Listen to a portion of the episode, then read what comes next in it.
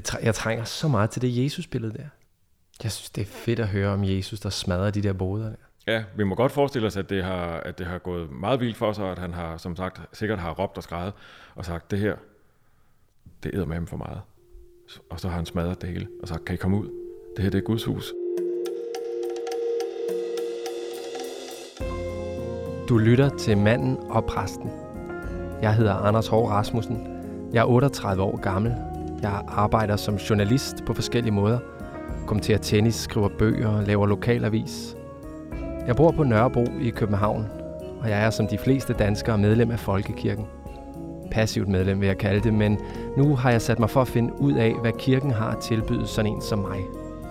Sådan en mand, der døjer med stresssymptomer og begyndende grå hår, som ikke har kone eller børn, men masser af Tinder-dates, som bekymrer sig om klimaet og flygtningene, men som har svært ved rigtig at engagere sig.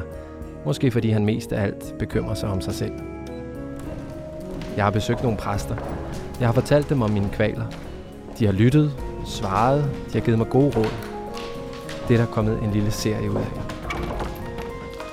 I det her afsnit er jeg taget ud på Malmøgade i København for at tale med Michael Hemmingsen. Det er så Esajas kirke. Ja. Der er sådan en dejlig stillhed derinde, når man ja. sådan lige går herind. Han er præst i Esajas kirke, og så er han også præst i forsvaret. Det tænker jeg er meget passende, for vi skal tale om maskulinitet. Om at være mand. Jeg er mand, og det kan godt være forvirrende. Der var en gang for ikke så længe siden, hvor det ikke var så forvirrende. Det bilder jeg mig i hvert fald ind. Der var ret klare forventninger. Få et arbejde, tjene dine egne penge, køb et hus, find en kvinde, gift dig med hende, gør hende gravid, reparer bilen. Sådan er det ikke i dag. Der er det mere sådan, få et arbejde, men overvej, om du måske blev ansat, fordi du er mand. Tjen dine egne penge, men skam dig gerne lidt over, at dine kvindelige kolleger tjener 12% mindre end dig.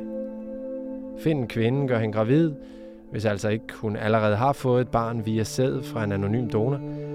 Og når hun bliver gravid, skal du gå med hende til fødselsforberedelser og babyrytmik. Du skal lære at lege, du skal lytte empatisk, og så må du også gerne have fuldskæg og overarm som skovhugger. Det er ikke nemt. Og det er heller ikke altid nemt at snakke om. Alle de her krav og forventninger, der strider i tusind retninger. Hvad skal man tro på? Hvem skal være ens forbillede? Karl Marr? Michael Laudrup? Eller Jesus? Jeg har taget kirken for at snakke om det her. Der er håndværkere uden for vinduerne her, der stilag, så kravler de rundt på. Vi sidder inde i en virkelig flot Østerbro-stue med et smukt sådan flyl og en cembalo. Jeg var ikke klar over, at øh, Michael var så musikglad en præst, men øh, det er ikke musik, vi først og fremmest skal snakke om øh, i dag. Michael Hemmingsen, tusind tak, fordi du har budt os indenfor. Velkommen til. Vi skal snakke om øh, manderoller og maskulinitet, og jeg kunne tænke mig at spørge dig, Michael, her til at begynde med, hvornår føler du dig allermest maskulin? Måske vil jeg sige, at jeg føler mig mest maskulin, når, når eller hvis det en sjældent gang lykkes mig at tage mit ansvar på mig, sådan som, øh, som, som jeg føler, det kræves. Jeg, jeg kan også være fristet til at sige, at ja, det, det kan være, når, man har, når jeg har vandret alene i Lapland i, i syv dage, og, eller øh, har stået i, i fuld uniform til en feltgudstjeneste i forsvaret, hvor jeg også er præst, eller sådan noget. Men, men det, det er ligesom noget mere ydre, synes jeg. Og jeg synes, det klæder en mand, at han tager sit, øh, sit ansvar på sig. Øh, hvad, hvad kan det være for en situation? Har der været en sådan for nylig, hvor du sådan følte, at det gjorde du? Nu har jeg haft efterårsferie i sidste uge, men ugen før da, så, så var der sket der et dødsfald her i sovnet. Og der var jeg egentlig glad for at kunne være der og kunne nå at tage det øh, ansvar på mig og passe det, jeg skulle, og hjælpe den familie med den, øh, med den bisættelse, inden jeg skulle afsted på ferie. Hmm. Så det at tage sin opgave på sig, det er for mig øh, noget, der er helt grundlæggende i forhold til, til det, jeg egentlig er her for. Altså. Måske rammer det også lidt ind, for jeg havde selvfølgelig også selv tænkt over, mm. hvad jeg vil svare på det spørgsmål. Ja, hvad vil du svare? Ja, men jeg tror, en af de ting, der dukkede op, det var sådan, sådan nogle situationer, hvor jeg går øh, derhjemme og foretager sådan noget tavs vedligeholdelse af, altså smøre hængsler, eller reparere et ødelagt ovenlåg, eller øh, skruer et løst dørhåndtag på plads, eller sådan nogle ting, som jeg husker min far han gik og gjorde, og som, som der ikke øh, er sådan noget stort og prægtigt over, som mm. på en eller anden måde bare er sådan noget, der skal gøres for, for at, at hverdagen fungerer. Jeg kan føle det som sådan en lille personlig udgave af det, jeg forestiller mig, der foregår sådan nede i kloakkerne og hos brolæggerne og dem, der går og står op klokken halv fem om morgenen for at sikre, at, øh, at metroen kører, og der er veje, og der er skoler at gå ind i, hvor lyset det tænder, og sådan, altså den der, det er ikke noget, man skal have nogen præmie for, eller sådan. det er bare det der med, at, som du også siger, at øh, man lever op til sit ansvar, eller det gør sin pligt, eller... Ja. Altså du tænker på sådan at, at gøre det, du skal, for at, at din verden omkring dig fungerer. Ja. Vær, med, vær med til at få, få, få det, du har indflydelse på, til at fungere så godt som muligt. Ja. Også når det er vi nede i detaljerne, som dørhængsler for eksempel. Eller... Ja, præcis. Det er sådan... Det er ikke sådan noget, uh, se mig og se, hvad jeg gjorde. Det, er bare, det skal bare gøres. Så er der en anden situation, hvor jeg også, og det ved jeg ikke, om den taler lidt ind i din Laplands oplevelse, men jeg kan have samme, jeg kan også lidt have sådan en oplevelse under sport. Øh, nu, tennis og fodbold, det er mine to sådan primære sportsgrene. Øh, og i begge tilfælde, der er det sådan, der får jeg følelsen, når jeg ligesom oplever en enorm kraft komme imod mig, og at jeg så med ro står imod. Det kan være en hård tennisserv, som jeg sådan helt roligt bare blokerer tilbage rent. Altså at jeg ligesom står imod det, der kommer på en eller anden måde. Det kan være i fodbold, kan det være sådan en følelse af, at, at der kommer en, som måske er større end mig, og prøver at drible forbi mig, men jeg står bare det rigtige sted, og min vægtfordeling er korrekt, og han løber ind i mig, han kan ikke komme forbi mig. Altså, og der er igen sådan måske lidt det samme med sådan, bare gøre det rigtige, og bevare roen, og det er ikke sådan spektakulært, det er bare... Mm. Aha, ja. Så for dig så er det at være, at være mand, eller føle dig maskulin, når det, når det går allerbedst med det, det er at øh, også have en vis ro ved dig selv, og egentlig stå der, hvor du står, og, og blive stående, og så kan der egentlig komme, hvad der vil. Ja, det, det går op for mig faktisk, at, øh, at det forbinder jeg også med, med mand, fordi det er faktisk noget andet, jeg prøver at tænke, hvornår føler jeg mig allermest som mand? Altså, hvornår er jeg mest bevidst om, at jeg er mand? Ja. Og det er egentlig ikke i de situationer. Altså, ja. det, det føles som sådan en maskulin ting at gøre det der, men, men der, hvor jeg føler mig allermest som mand, det er, når jeg er i sådan nogle mandefællesskaber. Ja. Jeg har sådan en tipsklub, som jeg har haft, siden vi var 15 år, med min gamle fodbolddreng fra Frederiksværk, og vi mødtes her i weekenden. Og det er sådan noget med ud og bogle, og det er enormt sådan højlydt, og, øh, og der er en sådan virkelig sådan en, en sådan ret grov tone over for hinanden. Ikke? Altså vi, ja. vi håner hinanden på sådan, det, det er kærligt, men det er sådan, altså der er en, der er meget lav, og der er en, der er en del af os, som ikke har så meget hår på hovedet, og, og, og størrelser på pikke, og ja. du ved, tykke maver, alt sammen bliver der bare kørt hårdt på, ikke? Og, på et tidspunkt efter jeg havde sendt bowlingkuglen afsted, så fik jeg bare et klask i røven af den anden verden. Altså, øh, og det var så Allan, der lige pludselig følte, at jeg bare skulle have en. Så det er sådan meget brugtende, og, og der ved jeg ikke, det, jeg, ja, det føles bare sådan enormt mandet på en eller anden måde. Ja.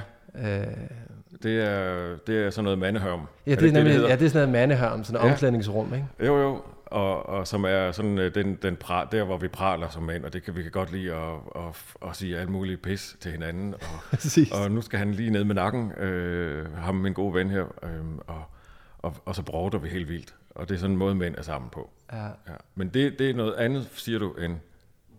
Jamen, at... det går bare op for mig, sådan, at den der følelse af sådan virkelig sådan det maskuline, det forbinder jeg med sådan noget mere sådan stoisk på en eller anden måde, eller sådan den der ro, og den der sådan rolige styrke. Eller...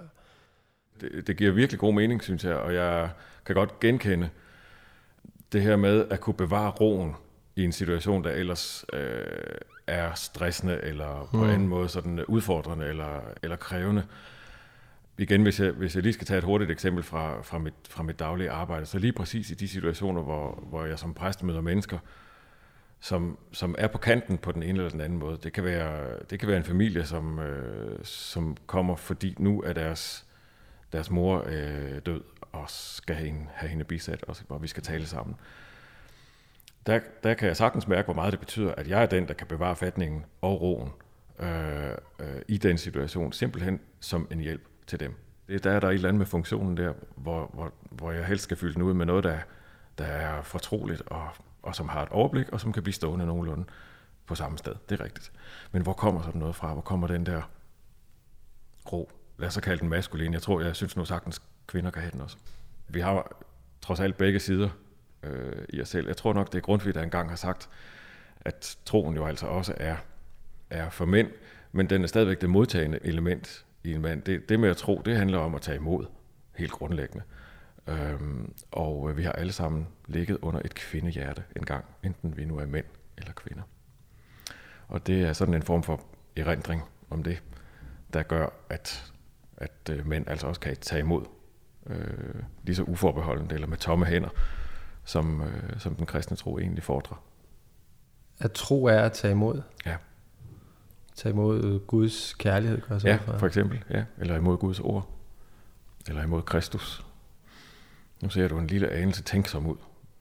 Jamen det er fordi, jeg kommer sådan til at, kommer sådan til at tænke på, øh, ja, det lyder som, at der ligger jo enormt meget sådan ydmyghed og stillhed, eller sådan, ja, pludselig slår det mig måske, at øh, det at være troende egentlig, der er mange feminine dyder i det. Mm.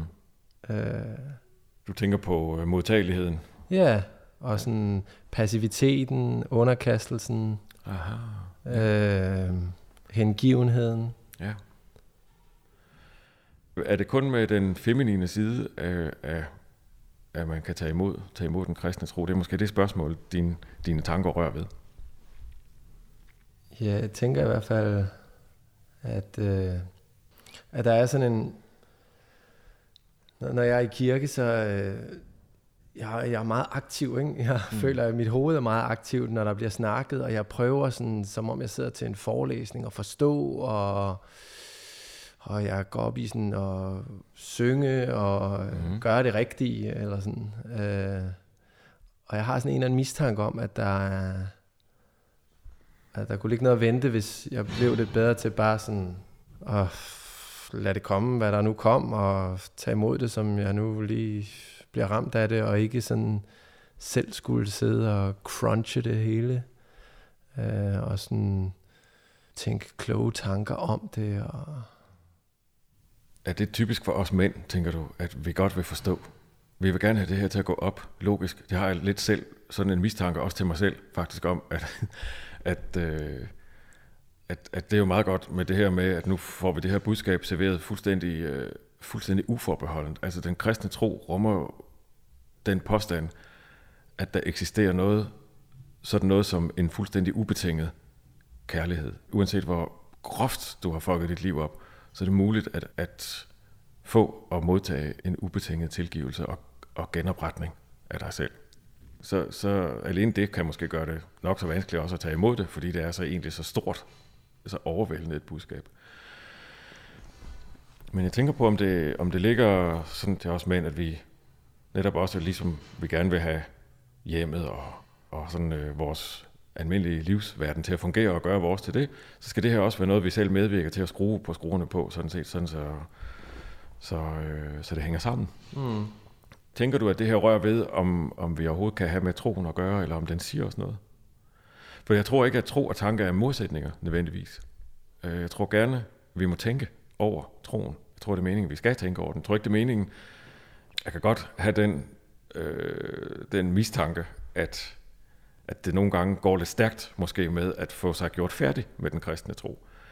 Jamen, jeg, jeg tror ikke på Gud som en gammel mand oppe i himlen eller sådan noget. Nej, men der er måske også lidt mere at sige om Gud, end, øh, end, end det, at han er sådan en, øh, en udvidet grundvig oppe i himlen med langt skæg, og som har siddet der mere eller mindre altid. øh, så der, der tænker jeg, nå jamen, hvorfor ikke tænke en ekstra gang over det? Så jeg egentlig tænker jeg slet ikke, det er dårligt, det du, det du skitserer her. Men jeg hører det lidt som om, det, at dine tanker kommer til at stå i vejen for at tage imod troen.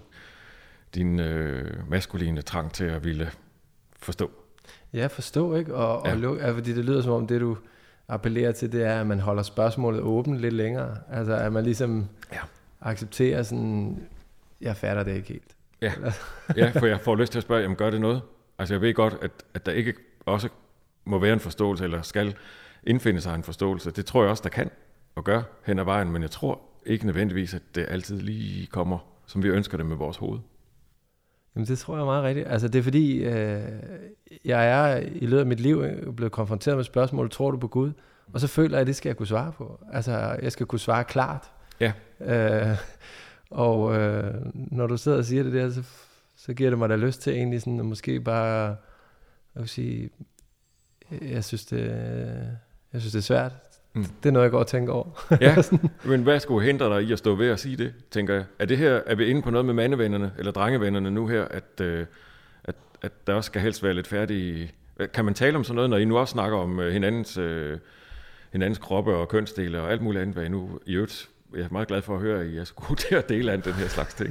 ja, altså, ja, vi snakker ikke så meget om tro. Nej. Øhm, men, nej, men jeg kan da godt genkende, altså nu er det heller ikke, fordi alt sådan skal koges ned til, til mænd og sådan, nej. og kvinder og sådan, men, nej. men øh, jeg kan da i hvert fald godt i mig selv genkende et eller andet behov for sådan at, at have gjort min stilling klar. Eller sådan, ikke? Altså at vide, hvad jeg mener om ting. Ja. Og, og, og har det også, jeg føler mig også lidt truffet, når du siger, at øh, jeg tror ikke på, på ham, den gråskægget oppe i himlen. Mm. Altså det er da nok også sådan, jeg har haft, haft øh, afvist det på en eller anden måde. Mm.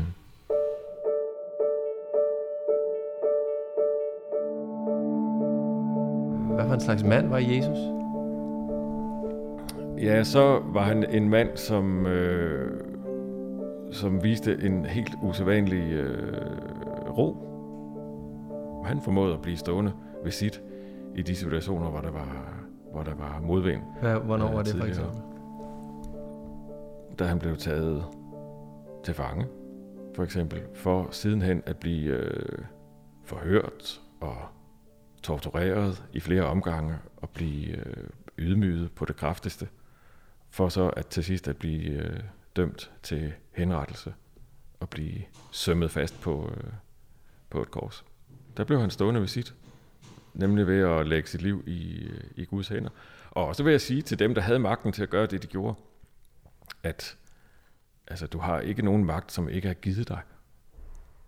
Du har fået den magt, du har. Du har altid en magt som menneske.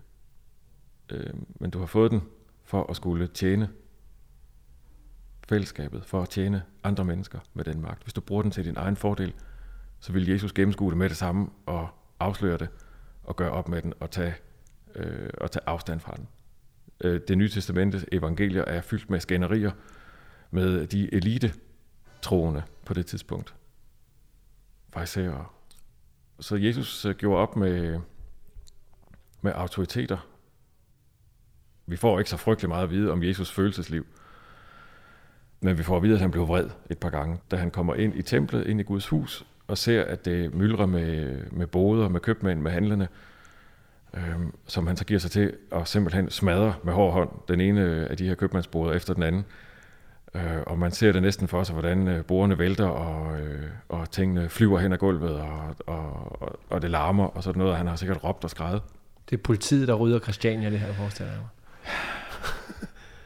Ja, både og vil jeg sige, fordi jeg tror ikke, han kom der som en, øh, som en politimand, han kom der for at skabe plads. Mm. Altså, han kom der for at skabe plads til det, som templet var beregnet til. Guds hus er et bedehus. Og hvad vil det sige? Ja, det vil sige, at øh, kirken eller Guds hus gerne skulle være et sted, hvor du kan lægge det frem, der er inderst inde i dig selv, og hvor du kan være fuldstændig hudløst ærlig, og hvor man ikke handler med ting. Og det skal der være plads til. Og det er det, det handler om der.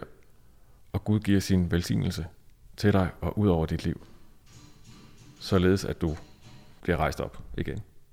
Og det var det, han gerne ville skaffe plads til, tror jeg. Så han smadrer det, altså snakker, høvlede det bare fra hinanden? Altså, ja. Ja, jeg tror godt, vi må forestille os, at Jesus har været... Øh, hvis vi, det er det her med vores billede. Hvis, det, hvis vi går rundt med sådan et glansbillede af Jesus, og det, det, det øh, kan man også sagtens finde en masse eksempler på, øh, også i, i kirkelig kunst, og måske, men måske også mange gange i vores eget hoved, at Jesus var sådan en, øh, en altfavnende, sød mand. Så hvis vores billede af Jesus er sådan et glansbillede, hvor han øh, med let himmelvendte øjne og måske med glorie på hovedet osv., øh, bliver sådan en øh, godhedsapostel, så tror jeg, vi tager fejl. Simpelthen. Altså, han kommer med modsigelse, og han kommer med, med opgør, og han kommer med styrken til at, øh, at blive stående ved, at i Guds rige, der er det altså alene Guds vilje, der gælder. Jeg synes, det er fedt at høre om Jesus, der smadrer de der boder der. Ja, vi må godt forestille os, at det har, at det har gået meget vildt for sig, at han har, som sagt, sikkert har råbt og skrevet og sagt det her, og så ville han have bandet kraftigt. Det æder med ham for meget. Og så har han smadret det hele og sagt, kan I komme ud? Det her det er Guds hus. Der skal være plads til det, øh, til det, til det Gud vil os. Det, træ- jeg trænger så meget til det Jesus-billede der. Okay? Je- Ja, Jesus der bare, nu stopper det kraftet med, Ja, lige præcis. og så vælter han bare de der borer der, og høvler de der ja. Klaphat, øh, står og sælger junk i Guds hus ud. ja, Skrid med jer. Ja. altså. Der er noget omkring sådan, li- lige så, lige så stor sympati, jeg har for at skulle dyrke sådan sine empatiske sider, og sin lydhørhed, og sin, så kan jeg også nogle gange godt tænke sådan, ja, men nogle gange, så må man også bare sætte hårdt mod hårdt. Altså, så skal man ikke sidde og lytte. Jeg kan bare mærke, at der er sådan et behov for bare at sige, nu er det nok. Altså, nu stopper samtalen. mm-hmm. Nu smider jeg jer ud, simpelthen. For jeg gider ikke finde mig der. Ja. og øh, jeg får lyst til at høre mere om en vred Jesus, faktisk. Ja. Altså, ja. Jamen, jeg så en, øh, der var en islandsk fyr, som skrev øh, på sin profil, øh, min Gud havde en hammer, en Thors hammer, i sin hånd. Og jeres Gud døde på et kors ved, at der blev slået søm igennem hænderne på ham med en hammer.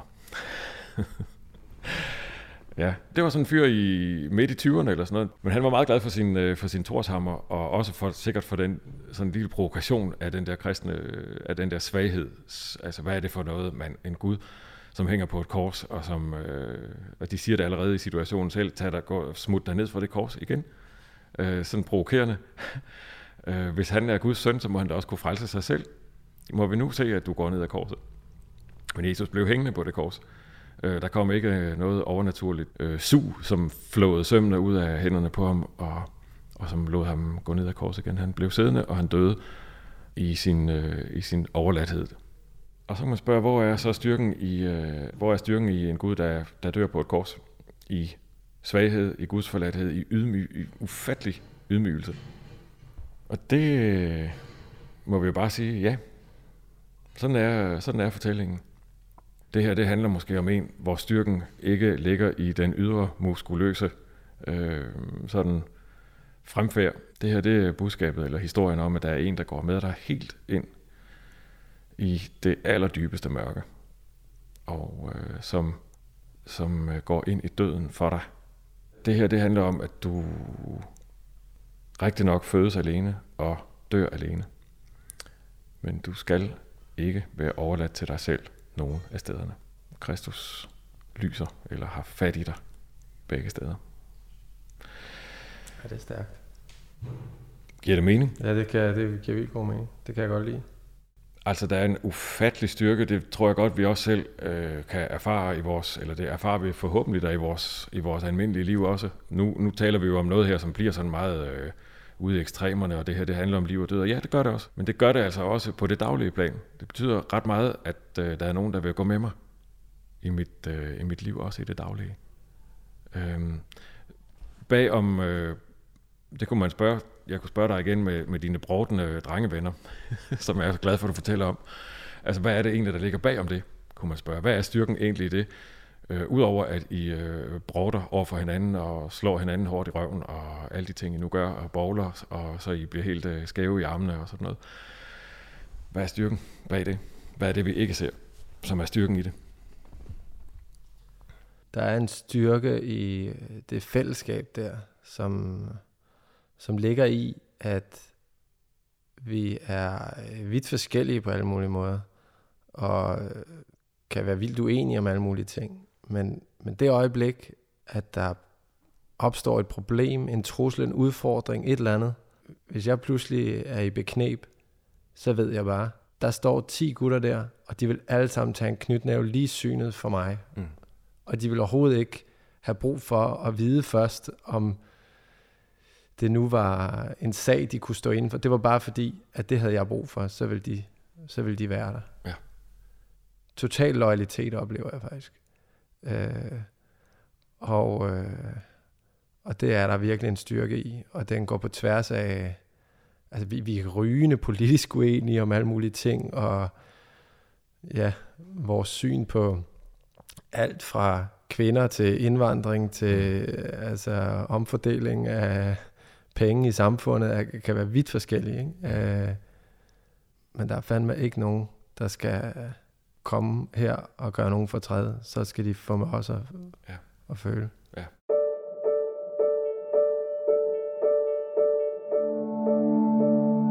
Med den oplevelse, den erfaring, du har som præst og, og måske også som mand, mm. hvorfor tror du, at, øh, at sådan mænd i, i min alder er så skeptisk indstillet over for, for kirken og kristendommen, eller, eller har så svært ved at tage den til sig? Mm.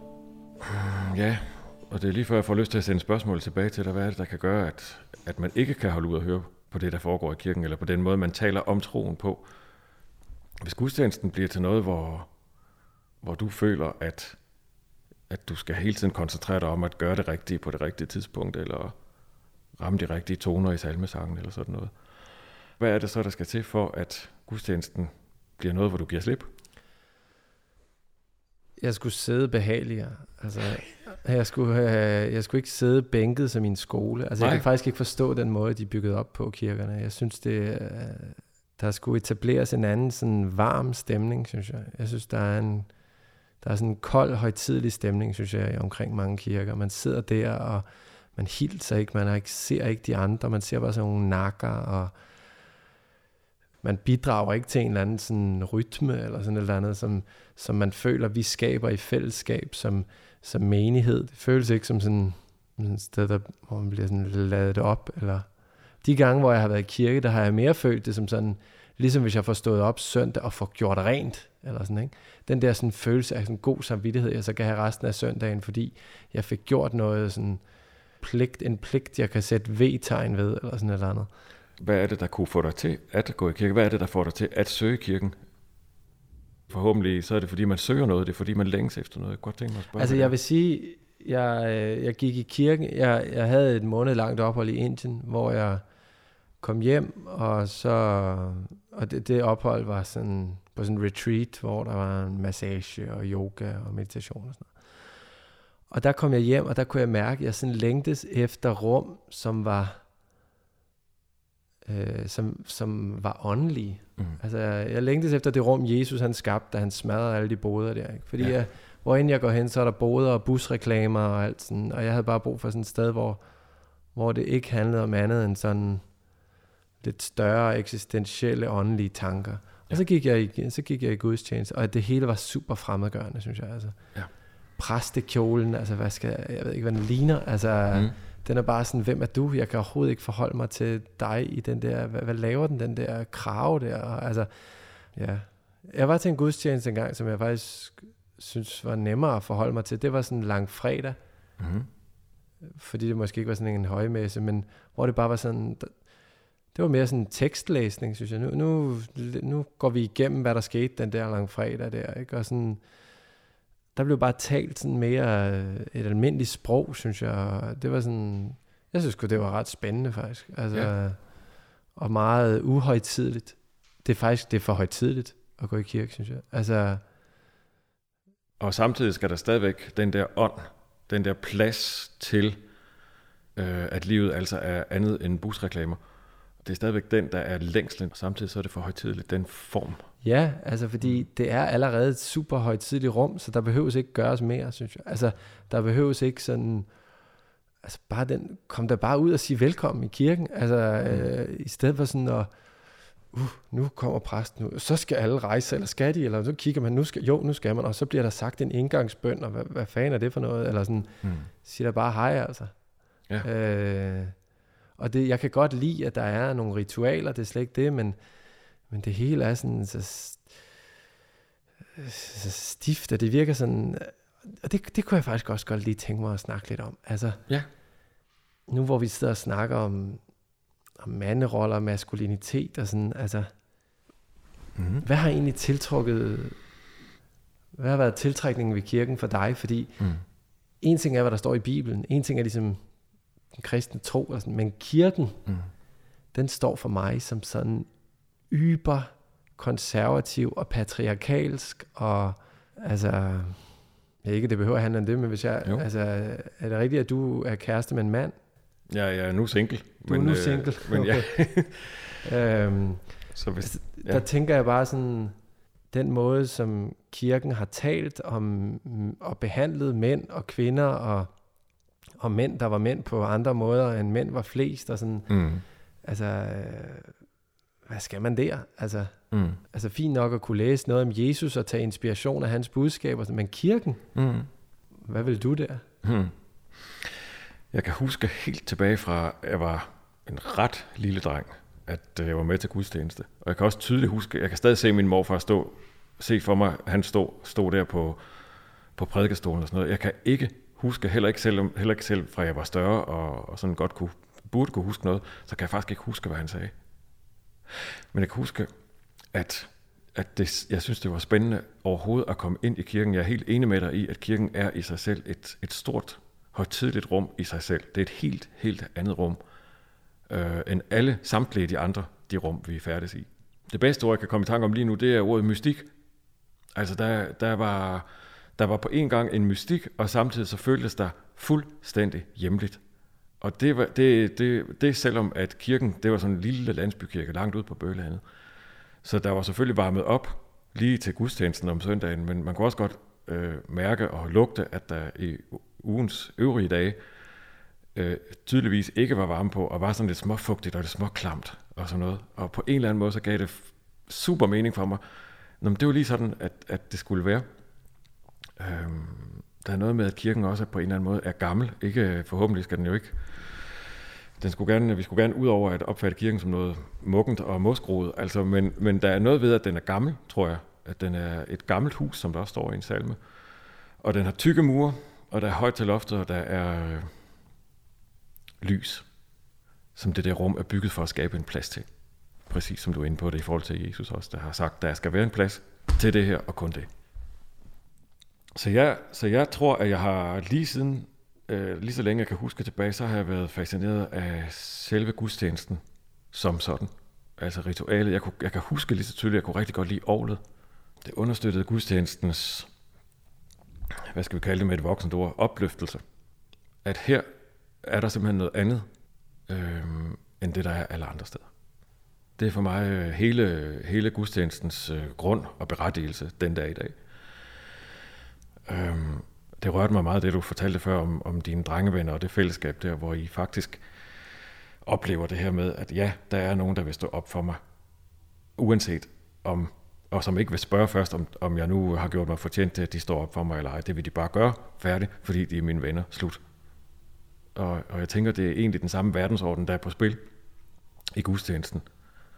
Og jeg selvfølgelig, jeg kan ærge mig over at høre, hvis, hvis det når at at blive skubbet til side af, af en, øh, en højtidelighed eller en afstand. Hvordan er det, det, hvordan er det meget det samme, det der med at stå op for i kirken? Hvordan, hvordan er det en... Jeg tænker, budskabet er om, hvordan Gud går til os, svarer, synes jeg, meget fint til det eksempel, du giver på et godt venskab. At det her det er en, der vil følge dig, og som vil stå op for dig, og som også er der, når du ikke lige tænker på ham hele tiden, men du ved, det er en, der vil være, være der i det øjeblik, du har brug for det.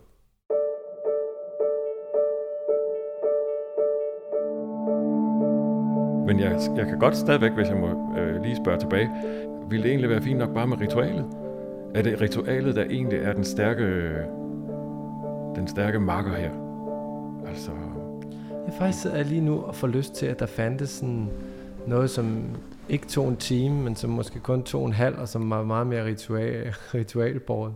Ja. Altså hvor jeg kunne gå igennem nogle praksis. Altså fordi jeg kan faktisk godt lide den der sådan struktur, eller disciplinering, eller ritualisering. Eller sådan. Men altså, der, der er så meget input, jeg skal forholde mig til i løbet af en uge. altså, ja. øh, jeg arbejder med mit hoved hele tiden. Mm. Jeg skal ikke sidde der og sådan høre alle mulige kloge ord. Og... Nej, jeg kan også sige det på en anden måde. Hvad nu, hvis gudstjenesten egentlig er tænkt som ritualiseret stillhed? Ja, fedt mand. Det gad jeg godt. Jeg kan da også se det her, altså ikke mindst her i København, der er masser af kirker rundt omkring, som, som arbejder med gudstjenesten på alle mulige andre måder end, end i højmæssen. Øh, blandt andet med stillhed, eller bare de enkle ord fra det nye testamente, en enkelt fortælling, måske bare en enkelt linje. Øh, døm ikke, for at I ikke selv skal dømmes. Elsk jeres fjender. For hvad gør I særligt, hvis I bare elsker dem, I kender i forvejen? Når I elsker jeres fjender, så skal I få at se, hvad det her med Gud handler om. Slut. Måske behøver man ikke sige mere end det. Så er det rigeligt at meditere over, eller, eller tage med sig som en øh, åbning ud mod noget helt andet end den kværnende hverdag, og det, de mange kværnende tanker. Fedt. Tak, Michael.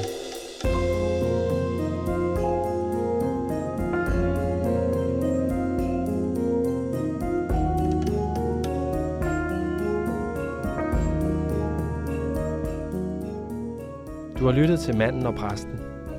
Jeg håber, det var lige så spændende for dig, som det var for mig. Jeg synes i hvert fald, det var en god parallel, Michael trak mellem den der uforbeholdende opbakning, der er fra mændene nede på stadion, eller fra gutterne i tipsklubben. Den der loyalitet. Og så en Gud, der bare tilgiver en, uanset hvad. Uanset hvor groft man har fucket sit liv op. Gud som den mest loyale ven i verden. Der er et eller andet der. Podcasten er produceret i samarbejde med Københavns Stift i anledning af 500-året for reformationen. Tilrettelægger er Anna Tavlov. Mit navn er Anders Hård Rasmussen. Tak fordi du lyttede med.